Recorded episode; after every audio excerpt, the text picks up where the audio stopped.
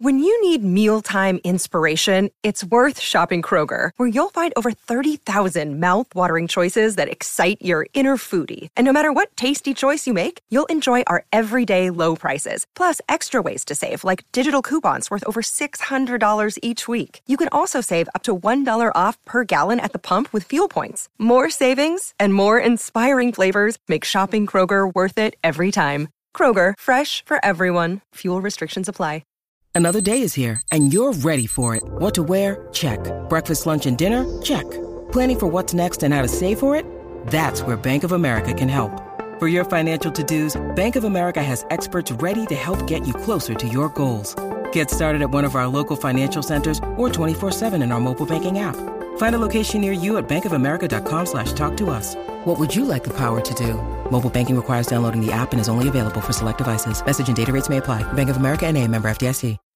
I am leading the way through the menopause maze with my vitamins, my melatonin sleep patches, my bioidentical estrogen cream, progesterone cream, a touch of testosterone. She's the hormone whisperer.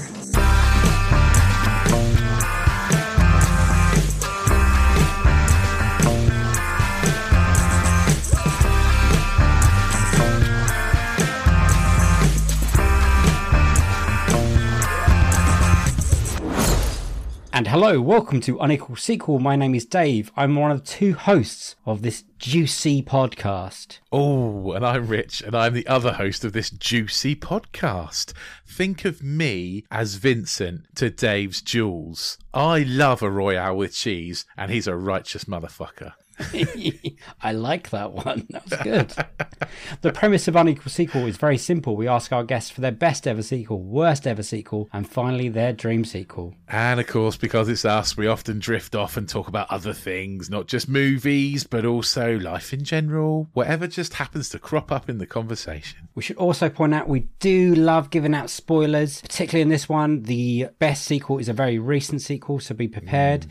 But if you don't want to know about it, don't want any, any information or any spoilers, go downstairs or upstairs or wherever you are, make yourself a cocktail. Cocktails are great. Ooh, cocktail, nice. And then come back because it will be good. On today's episode, we are joined by Ashanti Omkar. Ashanti is a brilliant film, TV, and culture critic. She's been on the BBC, Total Film, Metro, The Guardian, Time Out, loads and loads of different places. You can find her on the telly, on the radio, telling us all about brilliant movies that we should be watching. Yeah, because we're very excited to sit down with Ashanti and chat all things sequels with her. These are Ashanti Omkar's Unequal Sequels. Enjoy!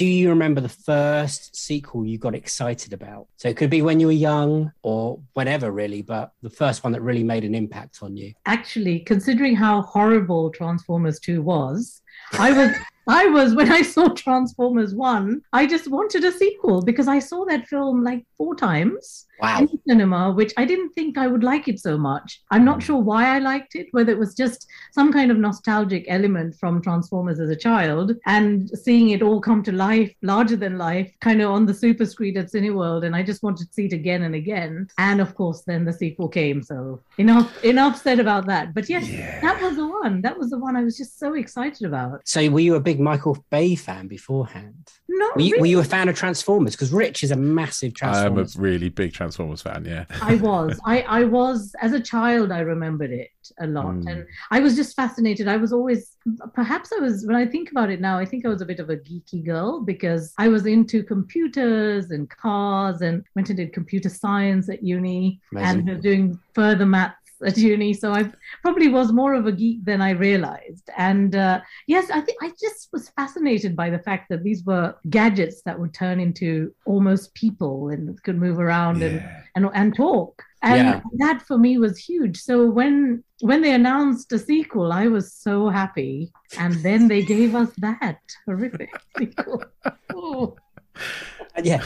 And what did you think of that sequel? Can you go into more detail why you thought it was horrific? Why it was horrific? Well, I think it was just so bloated and overlong. And I felt like, I mean, Michael Bay does make some movies that I really enjoy. I do like explosions and stuff like that. But with that, I just, it just, I just sat there cringing the whole way through thinking, what is going on? I can see Rich is laughing. It's just when you said I do like explosions because that's exactly what I think of Michael Bay. It's Yeah, just like explosions. you know, I, I like Jason Statham films. I like Michael Bay films. I, I like watching them, but I guess it's just that that particular sequel, everything went wrong with it. I, I Yeah, think yeah. everything he did right in the first movie, he gave us something to root for. You know, all of that was there, and then I'm not sure what I'm not sure what happened. LSD, maybe. You know? I can defend the, the second one. It did come at that point where there was a massive writer's strike on. They couldn't stop the machine that is the juggernaut of the yeah, but Transformers movie. that doesn't excuse the incredibly messy CGI nonsense. Uh, yeah, that probably is true. Or the editing. The editing is Yeah. unforgivable yeah. i- in the Transformers films because he has Michael Bay likes to work with apparently like five editors, so he gets different editors to chop up different bits, and that's why none of his films are, are coherent. They're all just like like like music videos and stuff like that. But yeah, did have a writer strike, so they didn't film it with a script. I think when you've got like Shia LaBeouf and Megan Fox writing their dialogue, yeah. you're hmm. going to be in trouble. And it was the co- it was just so kind of incoherent. And I guess also, you know, in the first one, he kept the the humor was was there and it was good. Mm. And in this, it was in the gutter. I thought, and The, that's fir- the first one, they kind of kept the a bit of the characterization from the original, from the original stories and the original movie. Like the characterization of the characters was that even if they didn't look the same, which a lot of fanboys hated, but I don't mind. I don't mind if they look different. The characterization was good. The second film, my God, whether the, the characters were awful. Like they're just terrible or non-existent. There's the annoying twins. Ah, Oh. twins. really bad stereotypes. I remember that. And then one of the Transformers had balls at one point. The big Yes. thing. Yeah, Yes. Devastator. it was Yeah. just that toilet humor was just too much. That's the choice, isn't it? Let's give that. Let's give that Transformers testicles. Disgusting. So you only saw that one once, did you? Oh gosh, I just about. I mean, it was one of those films that I should have just walked out and Have you- saved a couple First of all, have you ever done that? Have you ever done that? Uh only. Oh my gosh, it was one of the Jackass movies. Oh, I'm sorry to say, I just I and I, you know, the latest one I quite enjoyed, but I think it might have been the second one. I Is it just, just too much? something just irked me, and I just had to leave. I can understand that. I just had to leave. Right. It was just I, I can't remember what it was. I just oh, They are very extreme. Yeah. My Yeah. dad doesn't watch it. He watched once, one once after he went out for a meal, came back. He watched the man eat an omelette, sick up the Oh. omelette, and then eat the omelette Oh. again. And then my dad threw up the meal in our hallway uh, carpet. Instead of like trying to clean up the carpet, it was an old carpet. He just ripped the carpet in half and threw it outside. He's like, "Well, we're getting a new carpet." what? oh gosh, that might have been the same Jackass movie I watched. Maybe. Yeah, maybe. So, how do you feel about Transformers now? Like three, four, five? What are we on now? Six, seven? We've started again now, Dave. Bumblebee starts again. I Yeah, think. but the, what about the rubbish ones? There was Dark Side of the Moon. and they went Yeah. the moon. they were all bad. I think I think he made that first fantastic film Yeah, and then just lost it. That's what I feel. And um, then came Travis Knight and giving us Bumblebee, which was absolutely fantastic. Really good. And it gave us the goddess that is Hailee St- St- Steinfeld. I mean, what can I say?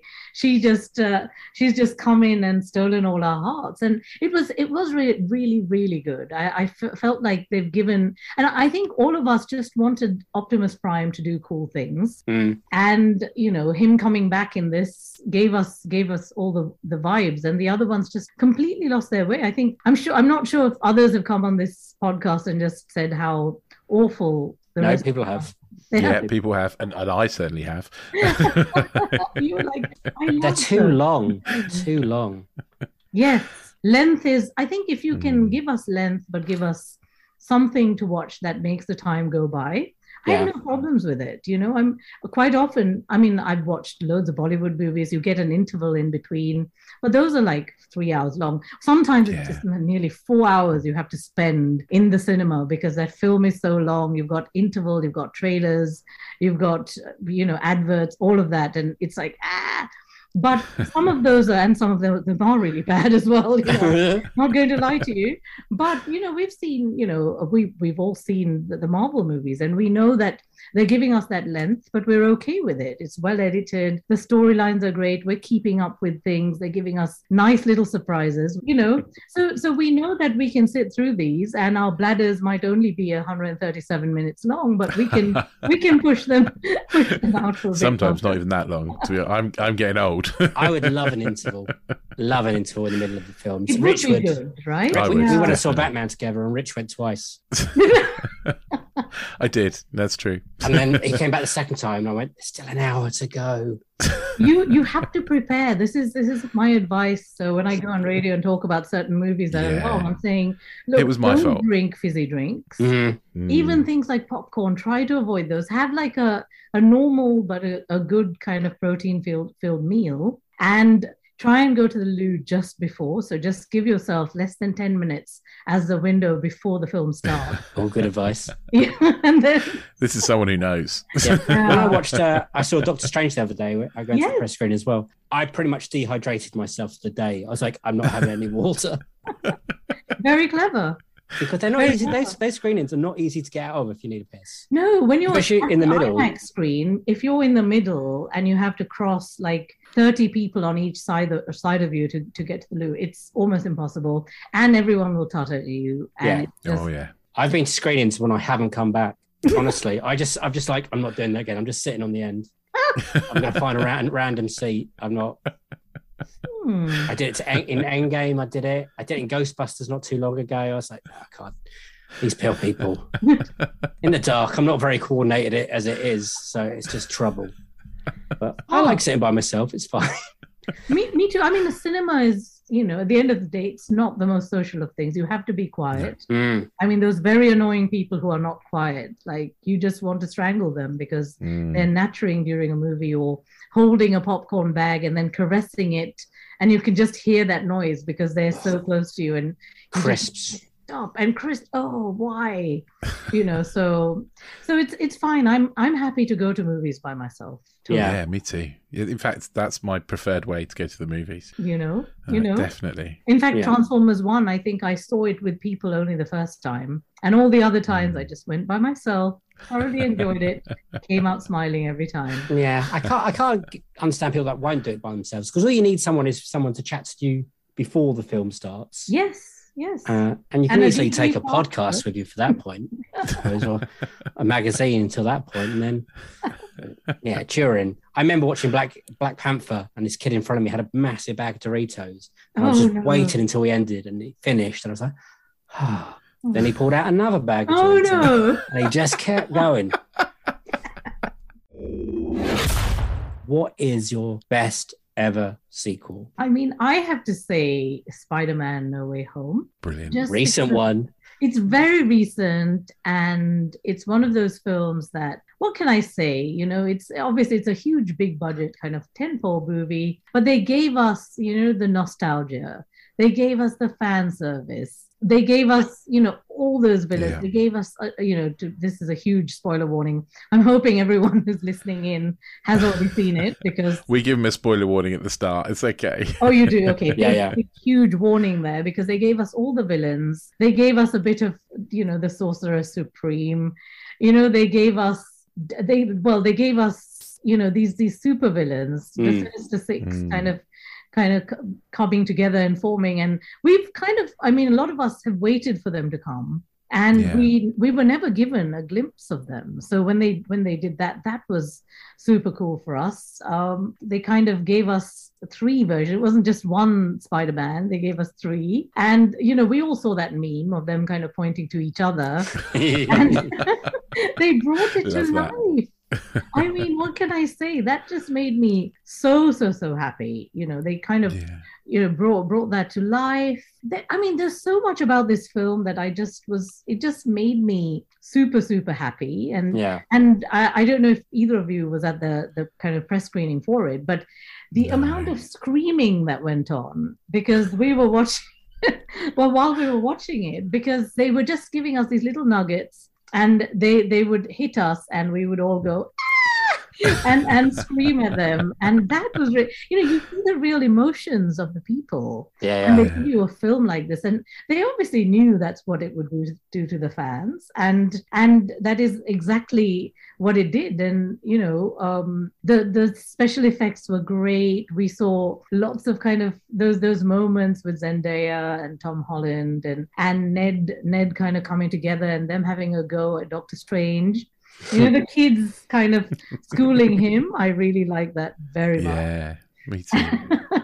I can see that Rich is going, yes. I love I this movie. I love Spider Man in general, but yeah, I love this movie. And we didn't see it at the press screening, Dave. We saw it quite early on, though, didn't we?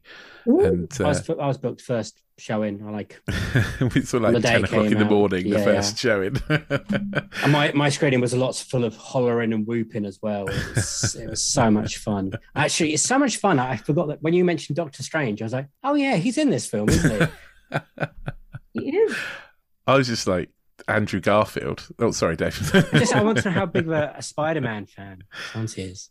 Oh, well, so I have. What's your history? some bad- I've seen the, some of the bad. Well, I what I have classed as bad Spider-Man movies, where I didn't come out feeling that that kind of Hmm. very happy happy moments after after seeing those some of those earlier movies. I felt like a lot of the time when when they broach a sequel, Yeah. they got it off. I've I've felt that they just didn't quite get it right every time, and that kind of made me a bit sad. And I, you know, but I always liked the fact that Spider-Man was this kind of altruistic guy. He's always trying to help people. He's your friendly neighborhood Spider-Man, right? And that Yeah. I liked. And you know, even even in this film, he's there trying to say that okay, all of these guys have mental health issues, and I want to help them and send them back as as good people which Yeah. you know I've, I've always liked that that thought and i feel like these days because mental health is more talked about and discussed and being put into most of the mcu as well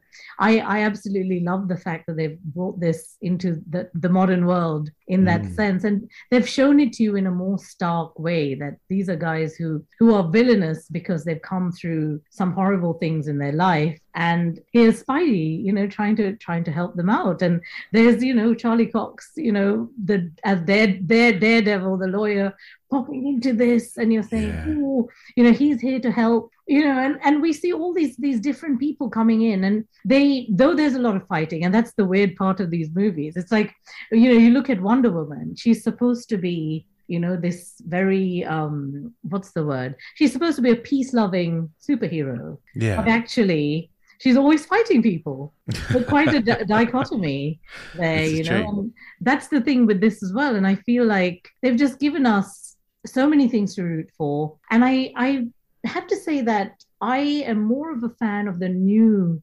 mcu Hmm. Yeah. Yeah, 'cause Yeah. there's a lot that could have gone wrong, couldn't there? yes Like, Hmm.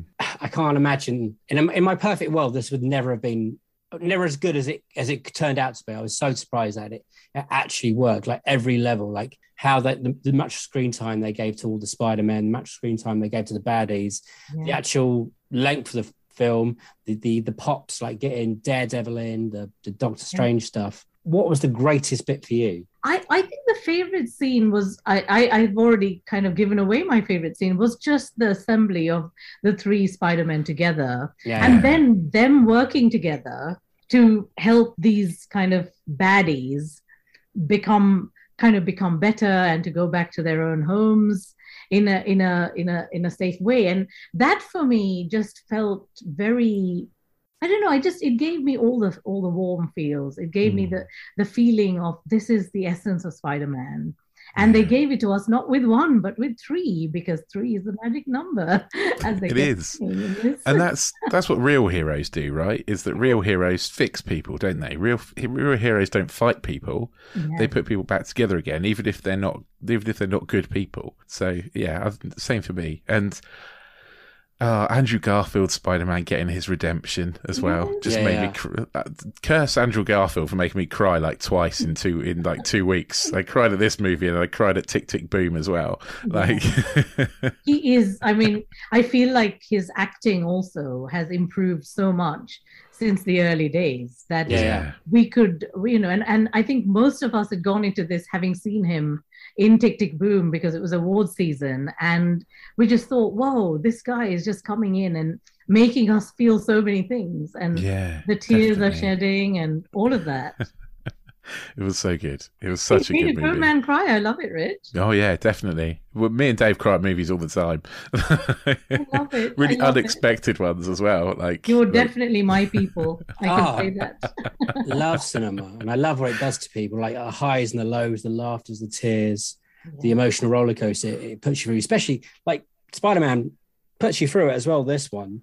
Um, yeah. Before you went to see it, how Yeah. nervous were you? Uh, actually, I just went in with a very kind of open mind. I have to say that uh, I can't say who, but somebody kind of dropped this kind of nugget about these three Spider-Men reuniting on screen, and I I kind of wish they didn't because I I went into it thinking it sounds like I've got good intel on this because it was somebody quite you know quite credible saying that's going to be a very uh, you know it's going to be a really fun moment. And that for me made me it actually made me quite happy but at the same time i wish it had been a surprise like it was for for many people who were there. Yeah. and um, you know i didn't for example i didn't expect to see charlie cox as matt murdock turning up in the film. Did Yeah. i had no clue that that would happen. And the whole cinema erupted when it happened because and I, and I I met Charlie Cox recently, and when we told him that, because he had seen it at a, a very I don't know what screening he saw it at, but he said that wasn't the case at all when when he saw it. Our cinema lost it.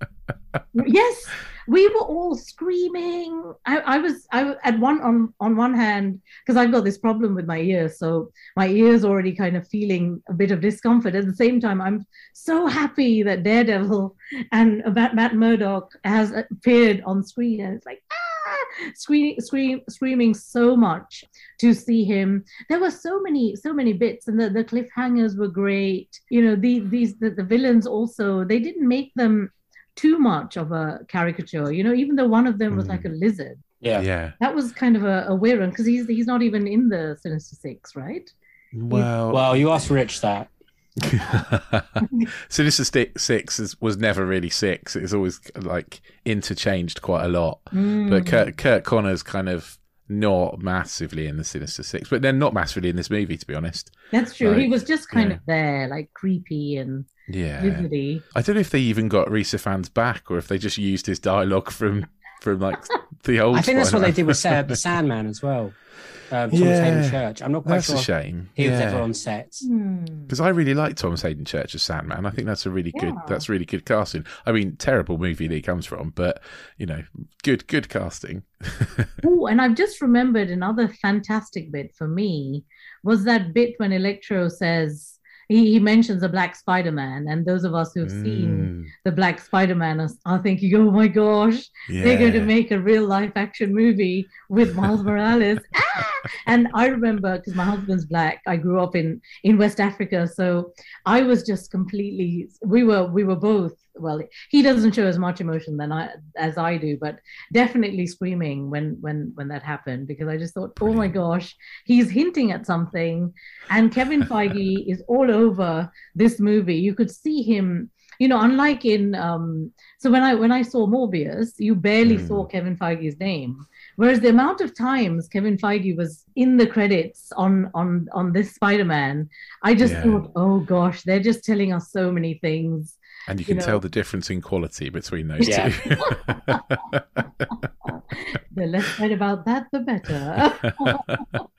What What do you think the the future for Spider Man is now? How do you think? Oh, are we going to get sequels to the Andrew Garfield Spider Man? Do you reckon we're going to get a Tobey Maguire, Sam Raimi Spider Man further down the road? More Tom Holland? you know what? I want all of these, and the the so the co-producer, and I love the fact that there's a co-producer who's a woman, Amy Pascal. Yeah. she has said that they are thinking of this as like being three films and there'll be another three films so we are saying there's four five and six planned with the mcu and with with tom holland although we are all concerned because tom holland has said oh i want to take a break i've been doing too much of this i want to start a family blah blah blah blah blah and we're saying no don't do it but how can you tell somebody not to not to take take some time off so Yeah, yeah. it's it's going to be a very interesting one because I feel like they could still drag this on for a while because he was still only a teenager when they started this this uh, trilogy. Yeah.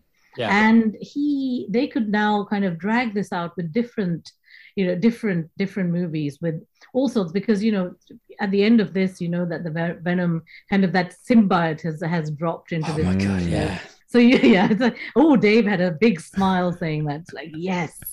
So that, you know, by the time they do all of this, they could give him time to take some time off and still come back and and still do all of this. Also, he doesn't have to pop into an Avengers movie at the moment.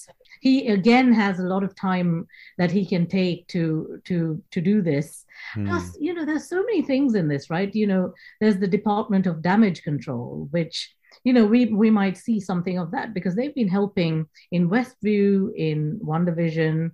They've kind of been help. Well, they're going to be helping with the Statue of the Liberty of, of Liberty Mm. because Yeah. this, they're going to help clean that up. Because whoa, talk of destruction.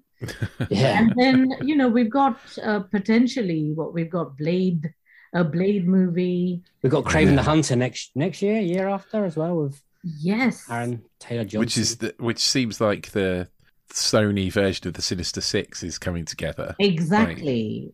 Mm. Exactly. And then, you know, we we saw this bit of Ned, right? This friend of of his who they're BFFs. And Ned kind of goes to the sanctum, uh stranger's sanctum. And he kind of says he felt like a bit of magic in his fingers. Mm. And then he's there like he's almost like the second Wong in the movie. he's like the sorcerer. uh, What was it? Wong? Wong was like, yeah, the sorcerer supreme. Like, is he going to like now be a friend or a villain uh, coming into this? Wow, there's all What sorts of rumors about Ned, aren't there? There's there's rumors that maybe he's going to be Hobgoblin. Or, You know? like- Exactly. Yeah, these things could happen.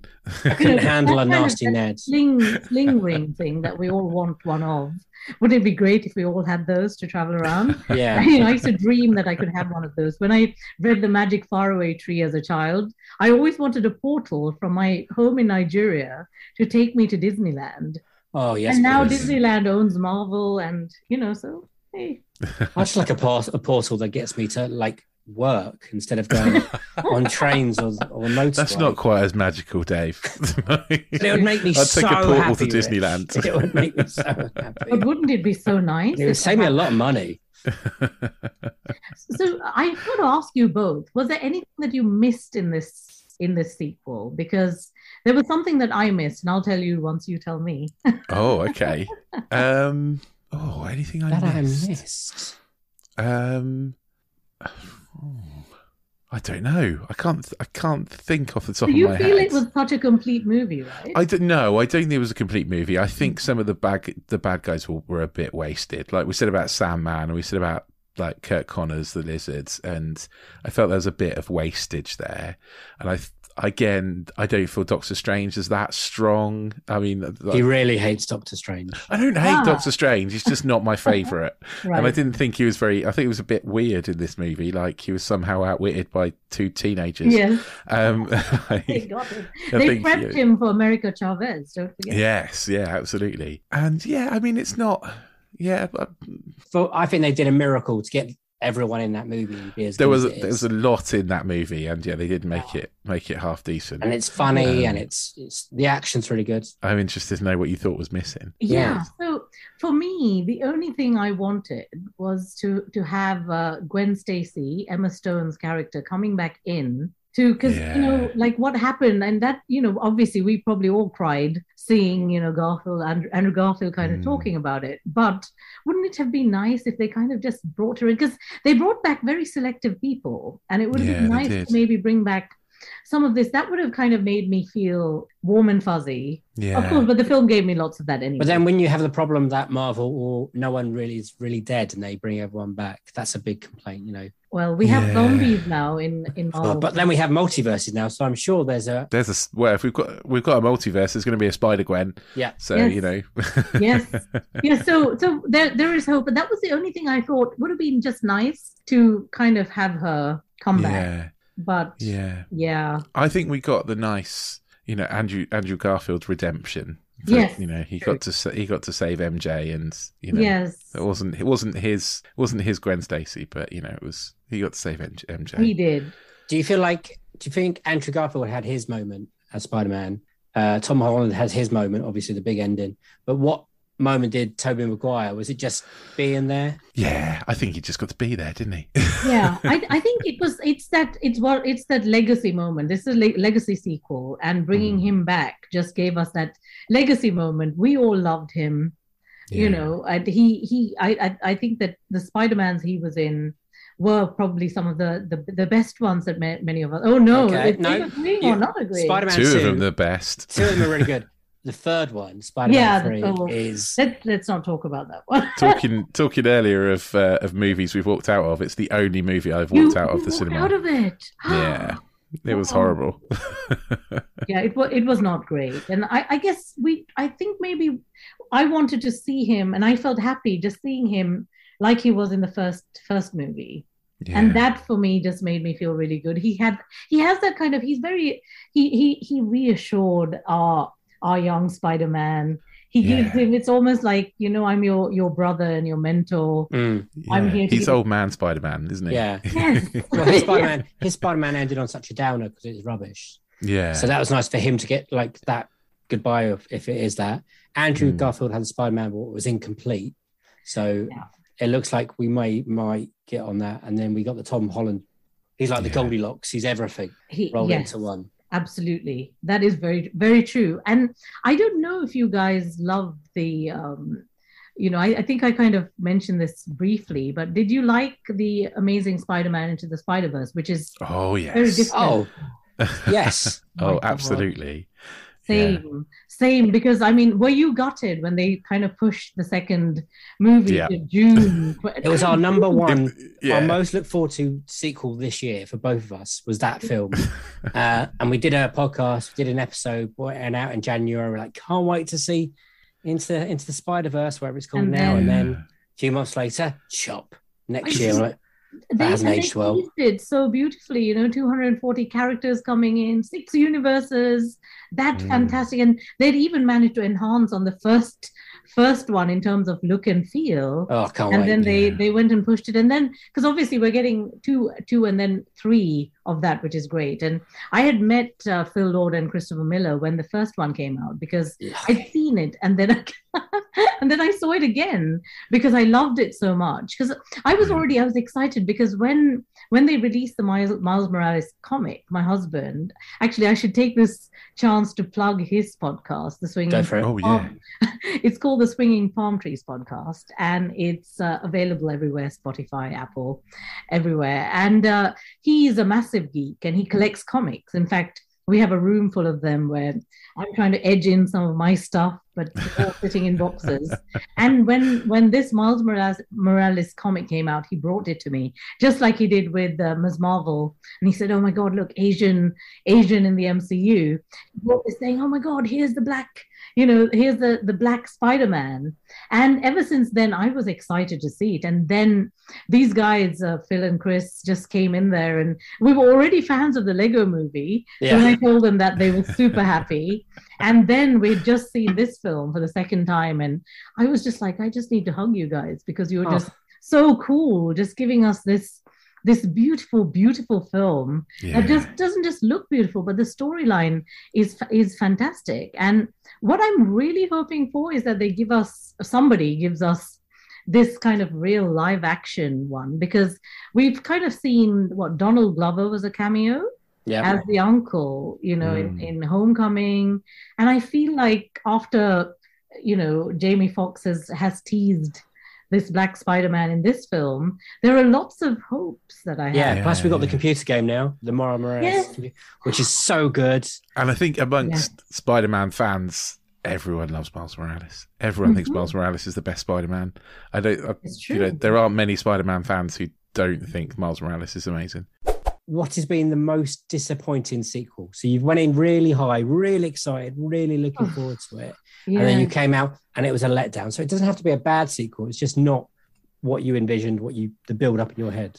Well, you know, it just goes back to Transformers, doesn't it? Because I was just, what can I say? I mean, why? Why did he do that to us after giving us that perfect first film? Why that that for me is the disappointment that you know i i just i just think why why did you do that to us michael bay why Yeah. so that would be the disappointing one but are you leading up to what's the worst sequel Yeah, I am. because It, it kind of gets this question kind of gets the the the negative tingles going, and then like, oh Well, yeah, that was bad. Uh, Rich, and then Rich is laughing because we had a pre-podcast moment where we Yeah, we did. we Yeah. discussed how he had to see this anyway. Yeah. He didn't Yeah, want I- to see it. Nope. I, I watched I watched Ashanti's Worst sequel for another pod uh, another episode of the podcast, Yeah. and then the per, the, then the person picking it changed their mind, and it turned out I'd watched this horrible film for no reason. did you watch it again, Rich? No, Okay. did I watch it again? Watching it once was hard enough for most Yeah. of us. So what? So what is your worst sequel ever? Then let's roll into it. Sex and the City too. Oh, it's horrible. Oh. I mean, I I just felt. I mean, the cringe. I I you know, and I think because I had watched Sex and the City, it was it was targeted towards people like me. I'd watched the whole series. I really course. liked it. You know, Be and good. I didn't really think about. I mean, let me give you this this weird statistic that throughout Sex and the City, which ran for like over a hundred episodes, hundred and yeah, oh, six seasons, right? So well over a hundred Yeah. episodes. Yeah, it's back. It's back when the days when seasons were like twenty-five episodes. And really Mm. long seasons. So get this: there were a total of three people of color in the show's six seasons. Wow. out of yeah out of 95 to 108 different partners that these women had wow. so so it was quite tone deaf because new york city being you know a, a very kind of multicultural city like oh, massively, yeah. That was that was quite shocking and then to see and you know even in that though you know you saw some bits that i i had liked you know samantha dates in one one show she dates a black man and the sister kind of there's this reverse racism happening and she kind of berates her sister and you see some some moments that weren't tone deaf in Hmm. in in those shows and i felt like that the series didn't it, it didn't bug me so much that there weren't so many people of color in it because it was about these four women and we we saw them and and what they did but this sequel was you know it's it's like supposed to be proudly feminist Mm. But you know it was just straight up you know islamophobic and you know kind of Yeah. just just everything that it set out to be just reversed in this film I remember the first time I watched it, and Dave, Dave didn't watch it, and I t- kind of when I'm watching movies, I'm sometimes sometimes messaging him, and I'm like, "Is this this is really racist?" Like I can't like I can't believe it was like not a '90s movie. You Yeah. know the you know it's like what it's it's horrible. It's Yeah. really awful. yes Th- I This mean- viewing, were I was blessed that this was my first ever viewing of Sex and the Sea 2, and it Oh, will be my last. I'm never Let's watching this shit again. please don't watch Uh, it save your time and energy And I've, I've obviously I've, I've watched, I've read a lot about it. I've seen the Mark Kermode rant, and I watched it again today, and I think he nails it. And I thought it can't be as bad as everyone tells me it is. And then I checked the runtime, and I Mhm. thought, whoa, Yeah, over two and a half hours. it's which is- long. Yeah. yeah Not a lot happens. It's just not a lot happens it's basically the same women doing the same things they put them in in abu dhabi supposedly and they assume that abu dhabi you know they assume a lot about the women of abu dhabi and yeah, yeah. Mm. it's it's really interesting because you think when you look at the amount of young women who fall pregnant in you know teenage pregnancies in america yet these women are judging the emiratis for for being that and you're just thinking whoa what is Yeah. going on here you know and that the scene with the hookah i mean i don't know whether that was just yeah i think dave just threw threw up in his mouth a little bit there thinking soon as they land in Abu Dhabi, yeah it is it is yes yeah. can't even It's describe. horrible. It is horrible. And Yeah. I like you. I've I've watched a fair bit of Sex and the City in my time. Like Hmm. I don't remember the characters being this horrible. yes And yeah Yeah. Well, just a bunch of dickheads, really, in every every way. And there's no, and they don't learn anything in the movie. they don't they really don't because obviously you know it comes to the final final bit and it's like everybody hates americans is is what they kind of gave us as the, the the kind of culmination of this horrible horrible film and we thought well they would if you all behaved like that well, yeah. Duh. Quite, quite rightly, it would seem. you go to another country, you respect their traditions. You like if you need to cover up, cover up. I've been to Dubai. You know, Yeah. I've covered up my knees, whatever it is. Uh, Yeah. The wife covers up. Yeah. So all you need to do is put something on the shoulders, and you're good to go, pretty much. yeah And then you get these fucking idiots turning up in Abu Dhabi, swanning around like they're. Uh, no, we should do it the American way, which is oh my god i mean oh what can i say it just I don't think there's anything here for even Sex and the City fans because my my No. wife watched Sex and the City, she likes Sex and the City, and even at the end of it, she was like, "Holy cow, that's bad!" yeah Like tonalage, it's just not even from the first gay wedding scene. yes That's horrible, right? yes I mean, yes. I know this film's not made for me and Rich. It's not made for us, Rich. well, I mean, I'd, I'd never watched Sex and the City at all. I oh came to god! this So completely you- you- cold. This is it. I thought I thought it was supposed to be like Succession, and I'm supposed to be watching it going, they're all fucking horrible people. No, once once upon a time, they were quite nice people. Each and every one of them. I, I remember. were. Like, exactly and they've all gone through some serious shit to get to this they point. have they have And some of it's dealt really well in the series. There's a, a cancer is. line which is really well done, and there's cheating and blah blah Yes. blah. Yeah. And uh, there's domestic abuse in one of them as well as a Russian guy that beats Carrie. yeah yeah See, I know it all. there was some really you are very i you you've got those scenes in your head i'm I lived my first year of uni. I lived with five other females, and there's two guys on our floor. aha There was a lot of Sex in the City, and I think that was the final year because that ended and Friends ended in the fi- same year, which Yes, was 2004. So, yeah 2006 i think oh, was it? When did yeah. we go to uni? oh, no sorry no you're right it was 2004 I think I remember it because yeah I couldn't get my TV to work for half a year. So if I wanted to watch TV, I had to go and watch someone else's, like in one of the, my friends' rooms.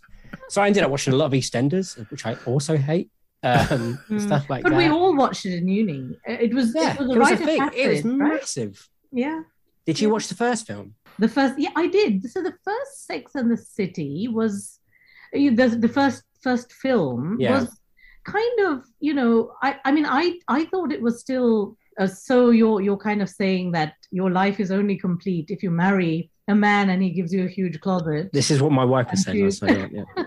which I thought was a bit like okay, so it should only be a man and a woman. It should be really rich. They should ha- they should have this massive, They're so rich, right? right? They're all so rich. so rich.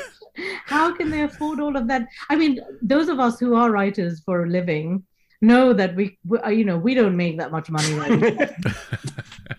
How does she do it? And you know, have this uh, all the the clothes that they wear. My gosh, Oh, know, unbelievable. the fashion is on because when you look at the prices, I sometimes just go to like Selfridges or something, and when I have to walk through that section and I look at prices, like there was this tiny handbag I saw for children, but it was it was Dior or something, and of course it was four hundred pounds.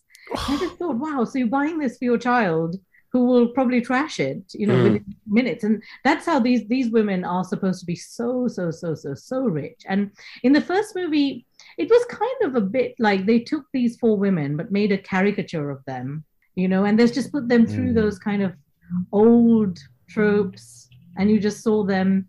And I, I just thought that it didn't feel very relevant, but it wasn't horrible to watch. I mean, the second one was truly cringeworthy and nasty to watch. Whereas the first Yeah. one, it it I just felt like, you know what, it's it's fine. You could you could watch it. You don't come out kind of wanting to throw up or wanting to to throw stones at at the Yeah, yeah. you know? and of course, Rich is lucky because he'll never watch either of No, them. no, never going to watch it. No. Yeah, I might find a way somehow to squeeze it. Well, I was going to say, have you seen And Just Like That, which is the sequel series to the movie? So, it, so what what happened was people kept saying, "Are you going to make another movie?" Because Sex and the City 2, just to say that it was made on like a hundred million budget, and Made a it lot of money, made didn't it? 300 million nearly. So Yeah. it made a lot of money. huge Yeah. amount of money. So so when you know Carrie Bradshaw, the the so you know she goes goes up on stage at, at one point and says, "Well, I understand why people are very, very unhappy with the second film, but it made so much money." You know, and she kind of threw that in as her That's caveat. Not, that's a good thing. Yeah, people I- hated it for like white white people flaunting their wealth, and you go, Ah. yeah, but you know, I made a lot of money she out of made it. So loads of money, and I made loads of that money because so Sarah Jessica Parker. I bet she was a producer on it as well, so she made extra buck. extra bucks on it Mm. exactly. it's like David Brent in The Office. Downside, you're all losing your job. Plus side, I've got promoted. precisely precisely and with and just like that what they've done is they've tried to bring back and rectify some of these horrible mistakes Right. that they made so what they've tried tried to do was just, they they gave it 10 years i think they thought okay people will forget about it in 10 years Hmm. and then we'll bring this you know we'll we'll we'll make we'll hope that people forgot lawrence of my labia and such phrases of the film too i can see rich throwing up in his mouth right now as we speak So I think that's my worst, my least favorite line in the whole film. it's like, yeah, yucky, so yucky. But in this, you know, they have for the first time black and brown friends. Wow. Hello. One of them finds out she's she's gay, but but you know she totally dumps on her totally wonderful husband who, you know, you just think, wow, this woman, Hmm. why, why, you know, we we had no inclination or indication in all these decades of watching you that you might be, and now you just decide to to throw this all away because. And I won't tell you what what happened and why why that happened, but let's just. I mean, say- you can if you want. I really don't think I remember watching we might, I might be spoiling it for people. I remember. I remember in the original series really like Samantha uh, Kim Cattrall's character. I think that was a, an interesting portrayal of this Mhm. older woman that was just yes, couldn't give a fuck and loving life and super doing whatever cool, what she wants. she? I mean, she went horribly wrong in this film, in the second film, yeah. and in in the series they've all had a big falling out, haven't they? and she's she's not in it at all. Like she's reduced to a few text messages, and a few Right. few times they talk about her saying because she's moved to London, and Yeah. I'm saying, well, give us the London because all of us want more of her. Give us the London sequel of what Samantha's doing in the super cool world of PR in London. We'd love, that. yeah, you know. I But think I think that's the same issue that Ghostbusters Afterlife is like. These characters would not have an argument. Like, sorry to bring it back to Ghostbusters, but, but E- Egon and Everything we do comes back to Ghostbusters. it Egon seems. and Ray, Ray would 100 percent believe Egon if he said, uh, "Shit's going down, uh, end of the world's coming." Ray would be on the first train to that town. He would be like, "Fuck you." I think the same thing would happen between yeah. Carrie and Samantha. I Yeah. think Mm. they've had so many problems. They bitched about each other all the time in the show. Time. That Yeah. I don't think it works that they're like, "Oh, suddenly not talking." it, it's very weird it's very weird because how could how could that have happened and let's just say that in this season there is um, well in and just like that uh, there's a, a point where they really could have and should have met and it was reduced to a text message. And then kim cattrall has come out and said she she never wants to. I think i think it scarred us uh, sex and the city 2 the film scarred her so much. She doesn't Yeah, want yeah. to associate with that brand ever again. And she's just said and she actually said look there's power in saying no and i've said no. I won't go back to the uh, to the second season because it not only got this spin-off series but it that has now been renewed for season two and it has some really there are some interesting characters. I have to say Sarita Choudhury is one of those characters who's really interesting in this. And she's one of those she's she is almost a perfect replacement for samantha jones. And you know there are some re- redeeming bits in this series that makes me want to watch the second season Hmm. of it. Because I feel like okay, they're getting if they got a better writers' room, things could get better for for it. And just because it is so popular, it's loved by so many people. I feel like they shouldn't let it go, and people should just try and I don't know lobotomize Sex and the City 2 from their brain. I'd love it- to do that. you know, pop into Eternal Sunshine and just ask them to kind of remove it from our, our psyche and and we can just move on. I mean, that would be amazing. I, I've got to be honest. I'm really glad you picked it because for so long I've been thinking I've watched it for no reason. you finally got a chance to just spill your guts out about how. yeah, it- yeah, and it really is awful, isn't it? Yes. It really is. Like it's Oof. just. I mean, it's just the fact that it, it's managed to be homophobic, racist, Islamophobic, everything into, into this one movie. How did they do it? How did they write that film? I want to know. it's like, Yeah.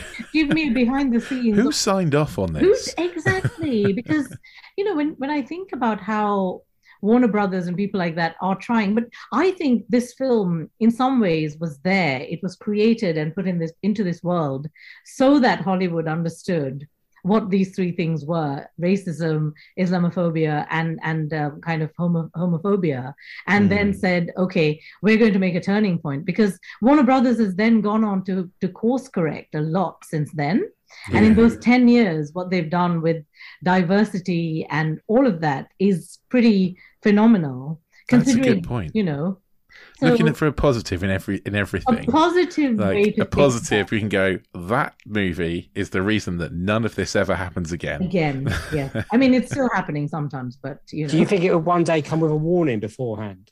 it should. It I mean, should, yeah. if you imagine you know like for rich having his his little one rich imagines his little one watching this in maybe 10 years and he's just the, the way a child will react to it like even my Mm. eight year old nephew if he saw this film he would point out all those bits that have offended him straight away because Yeah. kids in in this day and age are very savvy to these things and a lot more kind of knowledgeable because i think a lot of us have become more and more woke so to speak as time Mm. has gone on and i think if this film had been given to us in in the 80s or the 90s we wouldn't have thought any of this stuff because Yeah. that's what we were given they were churning out stuff like this all the time. We were watching it on on on the telly and we wouldn't have thought about it. But now we are becoming more you know aware of these things.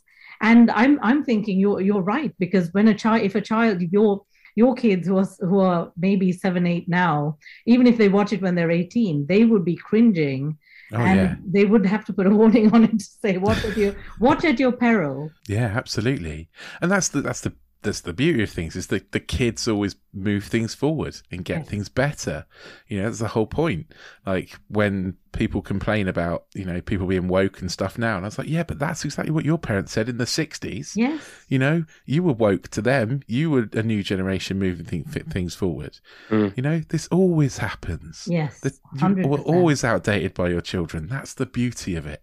Yeah. and that's why the kids who school Doctor Strange, you know, and set him up for the multiverse of madness and dealing with with America. I just felt felt we could almost see a shift in his personality between this Spider-Man because you know we we all kind of watched it and they gave us Mm. pretty much the first scene at the end of this uh, end of this film and Yeah. of course we saw a different an almost different uh, doctor strange in it so it, it just goes to show it's, it proves your point rich that these these things can happen and where the children are just saying i'm just going to open my mouth and say something rather Yeah. than you know be seen and not heard Yeah, absolutely. 100%. dave has a pensive look on his I was just thinking, imagine this is the stuff that made it into the film. What got cut out of? oh, I don't want to think about that. oh, 'Cause it's, you can't be like, oh, there must be a different version of Sex and City 2 because it's Maybe there is a maybe there's a 90 minute version of Sex and the City 2 that does cut out all that horrible stuff, and maybe that makes it better. ooh. But there, maybe that'd be a nine minute version rather than a 90 minute version. I was just thinking how how are they going to possibly edit that to make it better? Because I feel like in every scene there was something offensive. Like you said, from the Mm, minute yeah. they get off that plane and turn up in in Abu Dhabi, which is it Abu Dhabi pretending to Morocco to be Morocco or something like that? I think And- so. I don't know. I, I don't think they know where they are. Like it's a, it's supposed to be the Middle East, isn't it? But then they dress it up like North Africa. Like I I don't I don't think that the, the film has a clue where it's where it's supposed to be. gosh yeah i mean it just it just was all yeah just absolutely nasty. And i'm not sure they can fix this is not something that they could fix. And No. even with and just like that i have to say that being the natural sequel to this film hmm. is that they there are lots of problematic elements in that also. It's just that they've they've made it slightly better by diversifying the cast and having these women's issues being shown up. So, for example, you know, one one of them goes to goes to college as an adult, and you know, hmm. she suddenly is is seeing that my gosh, I had been so so racist, or I just didn't have any, you know, kind of black friends, and I didn't Yeah. make an effort to know anybody outside my own circle. Now I must. So they're trying to rectify a few of those wrongs, just like that, wondering if it could be better edited. And I'm Yeah. saying I don't think it can be fixed in any form. No. No. Yeah, I think yeah. There's probably about there's probably about eight minutes, eight minutes or so of it that could be saved. Well, it's a bad one, and I think it's one of the worst we watched. So uh, thank you for giving it to us and letting us watch it. it it knocks Alien versus Predator two off of my uh, off of my worst sequel list. I think, Yeah. uh, or top of my worst sequel list. I think. I think think this is worse. This is top. This is definitely worse. Mm. I mean, that is definitely because the thing is, I think they can get away with that genre of, of cinema by by making ropey films without much storyline, but they can't get away with real humans interacting with real humans and and being this way. And this is where True. Sex and the City 2, I think, is just the worst sequel of all time. Is there a sequel that was so bad the first one, but you enjoyed the second one? Actually, you know, interestingly, Sonic, and that's again, I'm talking about very recent films, but Sonic 1, I felt kind of by Act 3 had completely lost the plot and it was just kind of washed out. Right. And then Sonic 2 came in with a bang and a boom and a Sonic, you know, and a, and Yeah. a Knuckles. and and knuckles exactly i i felt that was one that i i thought yes i feel like they redeemed the third act of the first film by just giving us a fantastic second film Yeah. Are you, are you a Sonic fan of the games? no i i'm i'm not a i'm not a gamer really but my husband is and he never played that either Oh, so i didn't like he's he's into assassin's creed actually so ah, that's okay. this kind of film and and of course the spider-man game that kind of game Yeah. but he he didn't ever play sonic After the first Sonic movie, I had to download all the classic Sonic games for my son to play because he became s- Sonic obsessed after that first movie. really Yeah. Oh. And unfortunately, he's not seen Sonic Two yet. There's a there's a whole story behind that, but yeah, he's uh, he didn't manage to see Sonic Two yet, so we're Yeah. waiting for that to come out. do you think it's better watching like that kind of movie with kids? You went to a kids showing or a screening? I actually did. I actually went with uh, with uh, two two young girls. Uh, one of them being my niece, and her one one girl and her mother. And interestingly, the mother laughed the most.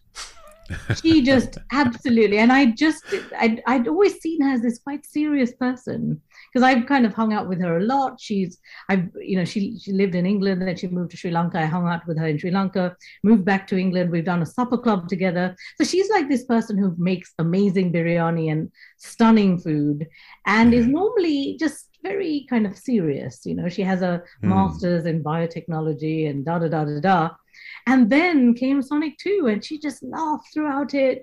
And I think that just boosted, uh, you know, it boosted me as well. And, you know, it's funny. I even like the, you know, people are thinking I'm crazy, but the new Paw Patrol movie also I really enjoyed. But I was at a kids screening. I'm going to take your word on that one. just- I, I just I enjoyed it because I thought they brought in these little girl cops, you know, who are who Okay. are you know dogs, obviously not not not girls, but they they and I just I really liked the way they did it. Somehow I'd never seen any Paw Patrol, and I'm sure anyone who's a parent has seen it to death and thought, you know, no more.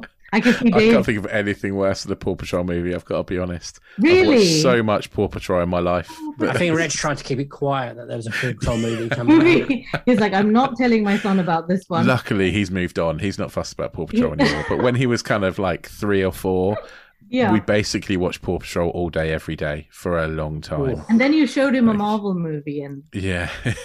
then Spider Man there's- came there's along. violence. you know, the nice thing about, or nice thing, I should say, about Marvel films and generally, because these are ultimately sitting on Disney Plus, is you don't see a lot of blood and gore. No. You see the nasty bits. You might see a nasty looking villain or whatever, Mm. but the the lack of that means that you can show it.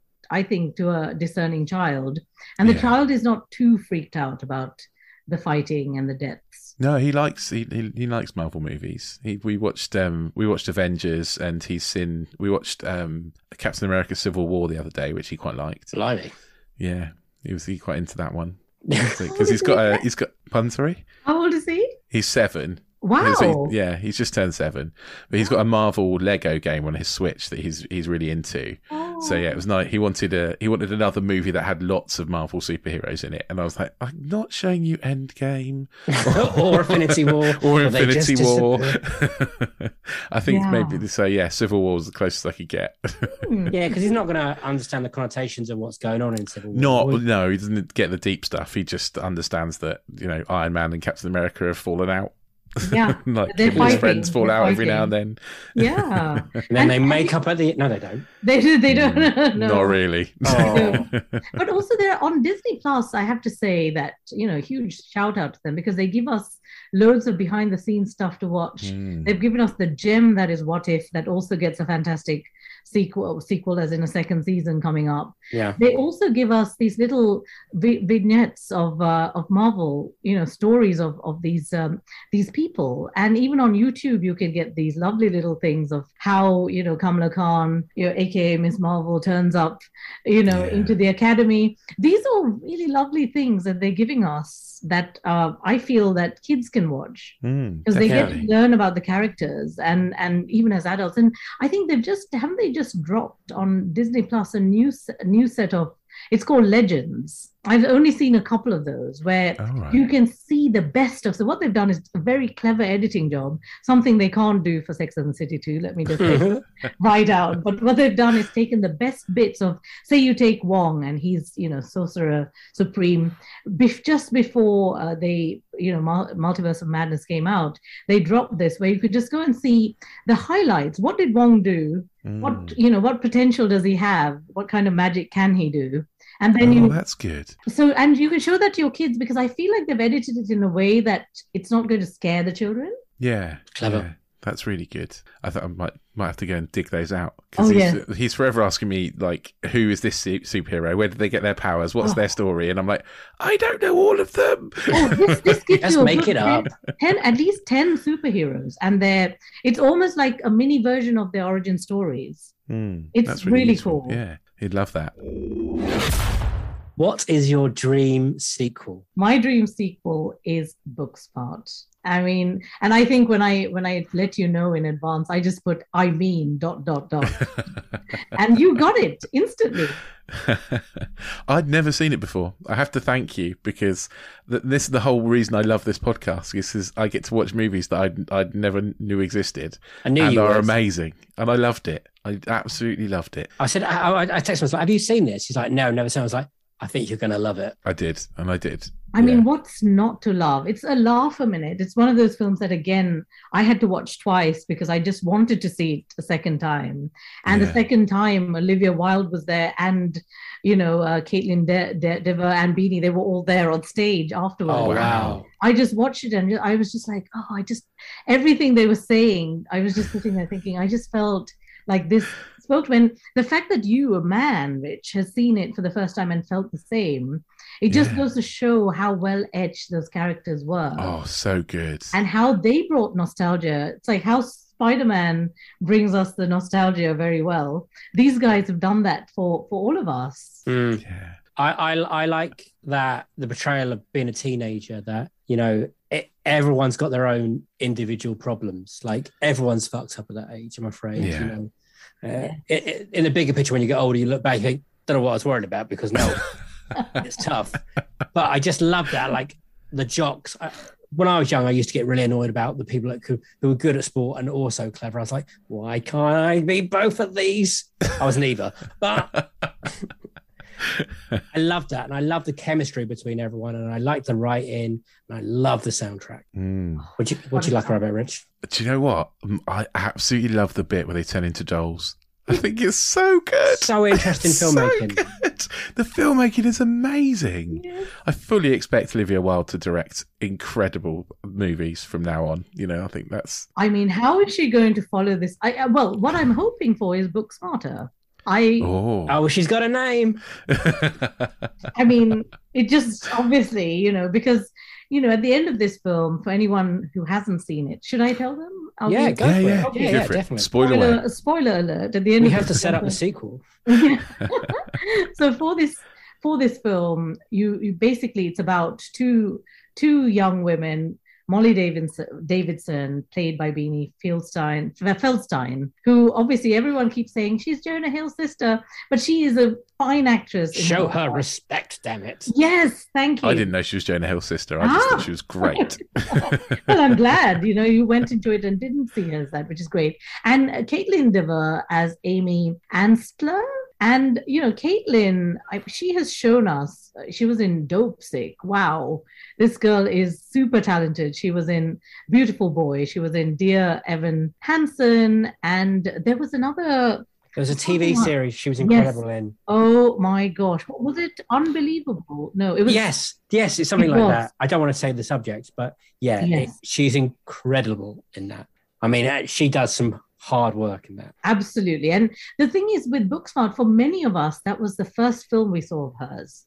And Mm. you could just tell that this girl She's is star. pure talent and a, a pure star absolutely and this is this is about two two girls who just went to school they were incredibly smart and they were just only book smart they didn't go out partying and they find out Yeah. that all their friends are also going to wonderful universities one of them has got a job at is it at apple or at google, Google.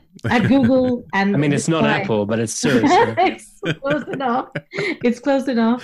And, uh, you know, that th- that these are all people who were partying throughout school. So they played hard and they also worked Yeah. hard. Which, Hate them people. yeah, yeah.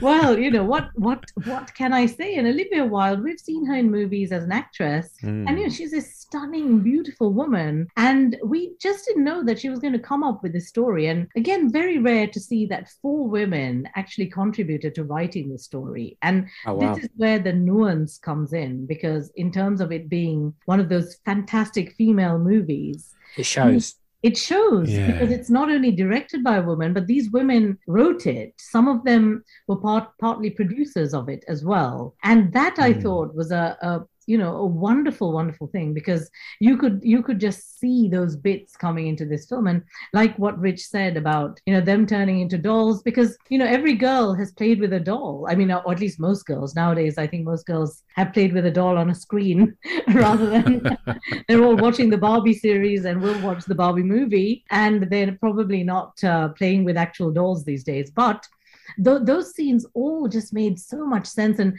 I won't tell anybody. Well, tell people listening about the uh, teddy bear scene, but let's just say we'll laugh. So good. Oh, I love it.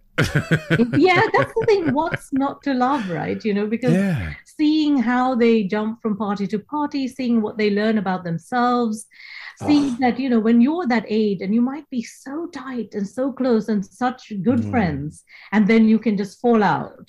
Yeah. It can happen to you. It can happen to all of us. It's happened to me, certainly. Mm. And, you know, you're also discovering your sex- sexuality, which I thought this was done in a very clever, very kind of nice, integrated, seamless fashion without Mm. it being, because in many films and many shows, they always make the LGQ, LGBTQIA element as something that is, you know, an other. It's it's not made Yeah. to feel a part of the screenplay. Whereas in this, it's just so beautifully done. It's there. It's there. It is there. There's no coming out scenes or anything. It's just oh, she's came out ages ago. ages ago. Yeah. and everybody was cool with it. you Yeah. know? Mm. Elders were cool with it. The youngsters were cool, cool with it.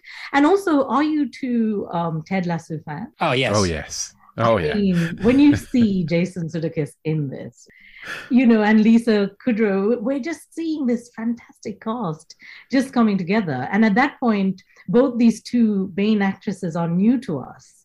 Mm. And everybody around them, though, we've kind of seen seen before. I like that. I like that the no no main actor is someone you know. Yeah. Mm. Like I think the only person I recognised was like the the hot girl, the the hot girl that that she hooks up with. Is is she's like the daughter in Space Force? That's the only time. That's the only person I'd seen somewhere else. this is Billie Billie Lourd. You're, No, no, she's No, not- no, Who Um, which one's that? Um, I The one in the bathroom. She, she was sick. Ah, the, yes. Yeah. Yes, yes. That's right. Because I was just thinking of Billie when you said Space Force, and I'm thinking Star Wars and You know, Carrie Ah. Fisher's daughter herself is Yeah. in it, and she is one of the best things about this this this film is Billie Lourd Mm. as uh, you know she's not a lieutenant in this. She's I didn't even realize it was Billie Lourd until you just said.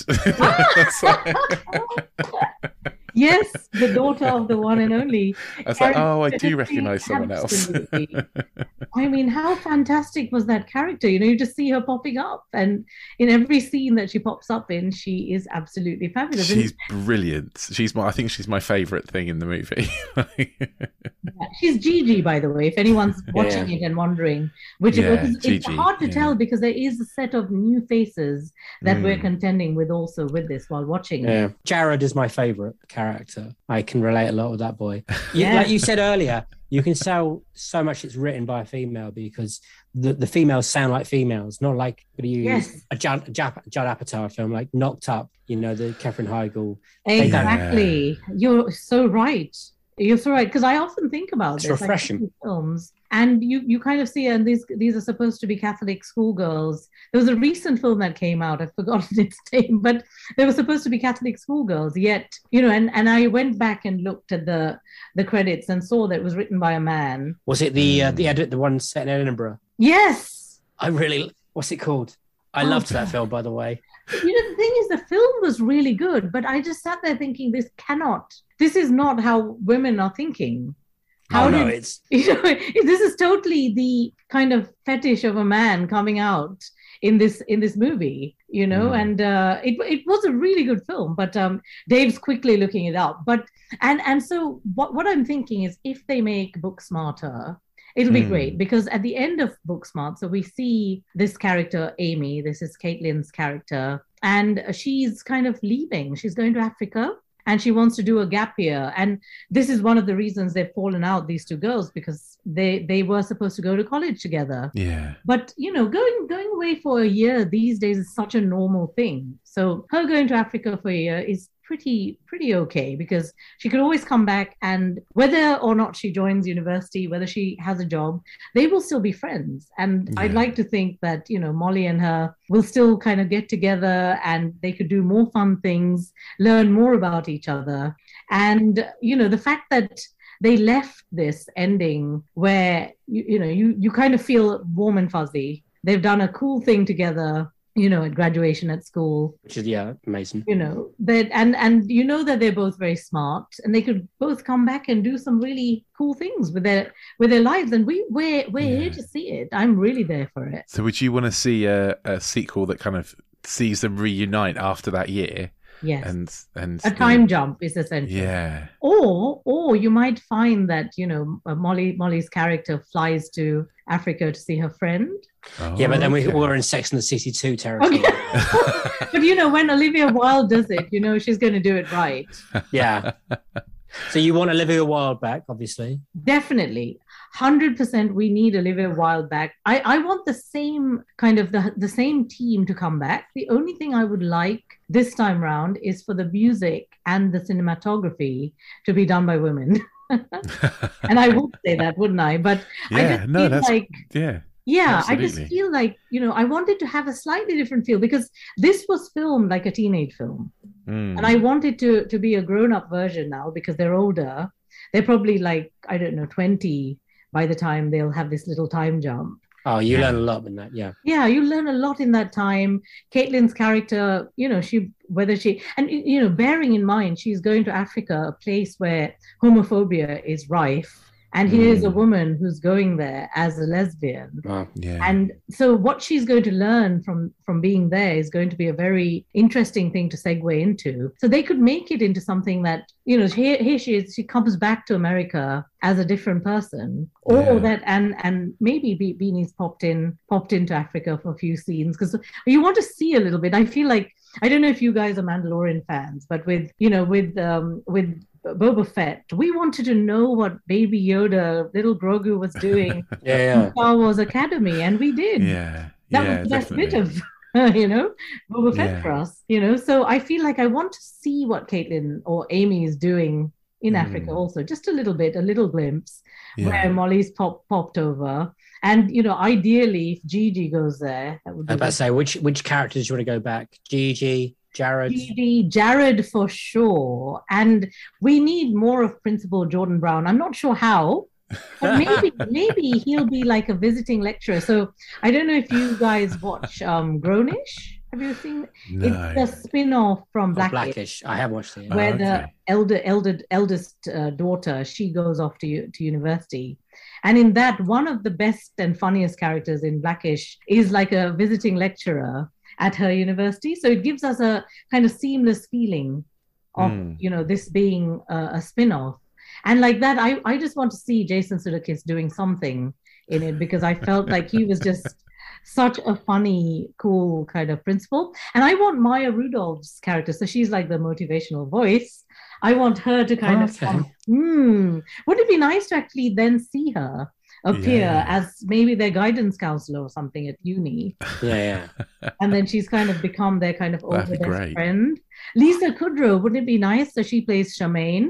She could just be on Zoom or something. Yeah, Yeah. like talking to I her love it when she pops in. She pops in. I mean, her character, or not her character, but Lisa herself pops into different things like that, doesn't she? She she makes Mm. little appearances as Yeah. uh, as little cameos, and I'd love her to do that. It'd be really, it'd be really lovely to sort of see Amy and Molly get back together and see see how they've moved on differently, and do, do they work together as friends anymore? Does it fit? You know, they they've got all those questions to ask. Maybe Molly and Jared are together, and there's a whole, you know, because when you get to university, your life changes completely. Hundred percent. So maybe their lives have changed, and maybe they're not like great friends anymore. Yeah. And maybe there's something that brings them back together or something. I mean, it's, there's so many possibilities. Devil's Advocate. Yes. Uh oh. Devil's Advocate. Isn't this film so perfect that you don't want to ruin it with a sequel? Kind of like I'm going to use Superbad as an example, just because it is Yeah. like the male version of this. That's me being lazy. this is my better than examples. Superbad, though. There's never been a sequel to Superbad. They've held off there, so it's not really going to happen. I mean, yes. This I, is this is a, a really Yeah. good film. yes. I don't want to Dumb Yeah. and Dumber 2. That's a really lazy example. So, Yeah. Yeah.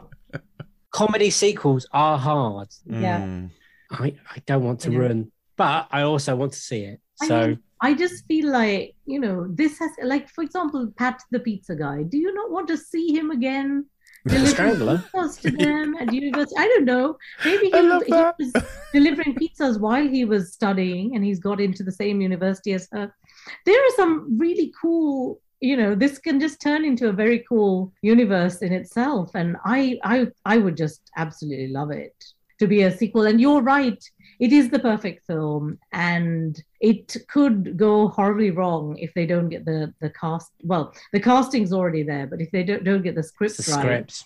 Mm. that could you know totally be horrible but you know we've seen films like lady bird there's there were some really good female centric films that are now Yeah. coming out and i feel like this one is the one film that i felt i really just want to see more i want Yeah. these characters developed and i want to see what they are as as as older older people more mature and how they've how their lives have turned out. Because quite often you have all these ideas at college you know it's like when i was at college i wanted to kind of have you know by 25 to have been married had two kids and this, all these things and none of those things happened you know it just Yeah. completely although i was married i was in a bad marriage and i didn't have those two kids or you know all Mm. of those things went horribly wrong for me but when i was at uni i was declaring those things Like, Yeah, I know.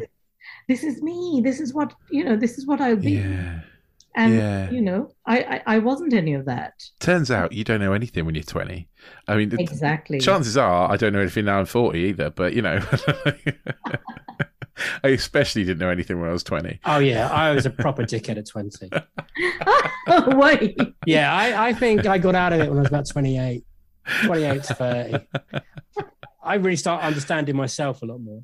Yeah, I think your 30s are when you I think of any if I- you put me in any yourself. situation with kids or marriage earlier than that, yeah, I would have been in trouble. yeah no I, I can i can relate i think that kind of makes sense and and just and i know that we i mean we we we've already picked my dream sequel but the dream sequel that i hope and pray that ryan coogler will give me is black panther wakanda forever because i mean i again that was one of the few films like transformers that i saw I, in fact i saw that one five times Mm. The Wow. fifth time, though, luckily, was with um, Shuri and Killmonger in, you know, being, you know, I got got to meet them and everything, which was cool because I absolutely loved that film. I just thought it was just so fabulous and fantastic. And them giving us this um this sequel obviously Mm. with sadly with chadwick having passed on as well it's going to be really interesting because one of the act i think it might have been angela bassett who's who mentioned that it's an ode to him Right. like and i just thought wow if this is going to be an ode to him how beautiful is it going to be as a film I hope so. I, I really, uh, it's going to be a really tough one to get right, isn't it? It's going to be really hard, and it's been, it's had a lot of problems in production, hasn't it? It's like production stopped a few times, it has. It has. Which doesn't always bode well for a cohesive movie. um, That this yeah, is true, but I have full faith in Ryan Coogler because I feel like I was at I saw Fruitvale Station at Sundance, and I just remember thinking, my gosh! And he was he did a roundtable with us, um, like a, a day or two after, and the way Mhm. he was talking, even then, I just knew that this guy had a vision that he he could deliver, and then he gave us Black Panther, and wow, what a film it was! I can tell that you are both huge fans of it. yeah, yeah, absolutely. And again, it's another one that my little boy absolutely loves. Like Oh, Black yes. Panther's one of his It's favorites. Very child friendly, absolutely. Yeah. Oh, Yeah, Are you not nervous though about it? about the the But- Like sequel? New Wakanda, yeah. Um, actually, no. You know what? I I was saying that I feel that Ryan Coogler will deliver. I feel that because they've brought him back as the director. If they'd Mm. gone and messed about with the writers and the directors, I would have worried. But I have a lot of faith also within Kevin Feige. I feel like this man knows where things are going. And the comics themselves gave us a lot to go on. Yeah. So I feel like they have great source material and they can turn that into something really good. And you know what what what they'll do obviously as an ode to um, to our beloved Black Panther, you know, to to Chad, Chadwick Boseman. I think they could do something really lovely with it, and maybe you'll have me on the podcast once it's. Uh, Oh, absolutely. yeah, Put it up to Hundred percent. I can come and gush to you about it after seeing it, but you have to give me at least like two viewings.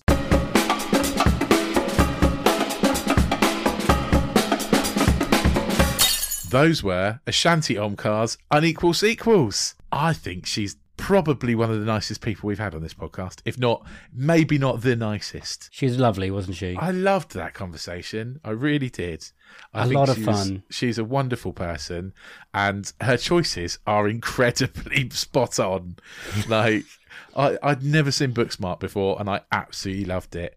And I might even go and watch it again tonight because I really enjoyed it and it cheers me up. I knew you would like that one. I I, knew you did. liked that one. I did love it. Yeah, you're right. What about the best new Spider-Man film? Big Again, fan? yeah, big fan. I mean, it's a great sequel, and what they've done with that hmm. sequel is incredible because they shouldn't be able to pull that off. No, no, they shouldn't, and they did, and I, I love it. It's it's a great it's a great choice, and thank God, thank God that someone finally chose Sex and the City too, because I watched that a long time ago, and I'm so glad it wasn't for nothing. I've now joined the club and also watched it, and um, yeah, it is it is, awful. It is awful. It is awful. And then I realised what we stuff some stuff we haven't Hmm. spoke about. I, I sent an email to Shanti going, we didn't even speak about the Alice Eve assistant's Oh, God, character, the the the Irish the nanny. accent, and which is yeah, just yeah, about it's breasts. horrible. It's horrible. It's just yeah, it's cringy. And I mean, I like breasts. I'm all for it. But you know, it's horrible how they do it. It's just ah, it's icky. Anyway, yeah. Yeah. she she said it's probably best we didn't. Yeah, yeah, she's that. right. We would have Of course, she is right. But what I will say, actually, quite interestingly, t- links Mm. up quite nicely, is uh, the sequelizer guys have just fixed um, Sex and the City 2. You can't fix sex. in Oh, the they've done a good job, mate. They've done a good job. I listened to the pitch and I thought, I don't know anything about Sex and the City, but it sounds like a 2000% better movie than the shit I just Well, watched. yeah, that can't be hard. Sex and the City Two is probably up there. Trying to think of the other bad sequels we've had to watch, like truly awful. And that is the first truly offensive. Like It's it's the first one that I yeah that I've found genuinely offensive. There's another one coming up that I've also found genuinely offensive. But yeah, this is my. The, I know there are probably more sequels out there that we've we're, we're yet to cover in the, Yeah, in yeah. the bad sequel terms that will be as equally offensive as this one. But I genuinely think this is probably my worst sequel so yeah, far. me too. And Booksmart. I oh, so good. It's so good. It's just such a roller coaster ride in this. Really good, really bad, really good. Like, Yeah. I, I loved it. I'm so glad that I got to watch it. Like, Would you want a sequel though? I think it's doable. I think it's doable. I'd like to spend more time with those characters. Absolutely, So that's that's yeah. always a good thing. I think so. I think and and Ashanti's ideas for the for the sequel. I think it's definitely a it's definitely a possibility. Agreed. Agreed. Yeah. Absolutely. Bring it on, I Book like to Smarter. see it. Brilliant choice. Well, yeah, if you've liked what you've heard with Ashanti, if you've just tuned in 'cause you're a big Ashanti fan, go back and listen to all of our back catalogue. There are three series of interview episodes. There's even 50 odd extra episodes just as a little bonus that we give you on a Friday, just because it's the weekend. Um, so, yeah, go back and listen to all those. If you really like what we hear, click the subscribe button. We'd really enjoy that. Give us five stars, give us a little heart, give us a review all those things that you could do on your pub shop of choice. We will love you forever. And also just tell your friends. You know, just just the person sitting next to you on the train go, Oh, I'm listening to a really cool podcast. You know, whoever, whoever you bump into. Maybe it's a first date. Maybe you want to say, Hey, I hope you, uh, you know, if you like movies, then uh, listen to this podcast. It's great. You know, that could help break the ice a little. Um, yeah, do that. And then while you're at it, you can also drop us a little line on social media and tell us what you think. So we are on Twitter and on Instagram at unequal sequel, and we've even got an email address. And people do send us emails. It actually happens. Unequal sequel at hotmail.com. And that's that. Wow. I mean, you're such a pro that now. It's only taken three series. I can and- literally just walk off and let you go off for like three minutes. Um, brilliant. Uh, thank you for everyone that continuously listens to us. You're amazing. Thank you to everyone that is starting to discover us. You're also amazing. Send in your emails, send in all that shit. We love all that. Uh, carry on listening. I've got nothing else to say. Rich, you got anything else to say? No, no, that's it. So mate. that is a a slain goodbye in Irish from oh, me, Irish. Nice. nice. Like and it. a goodbye from him. Bye. Have a good one.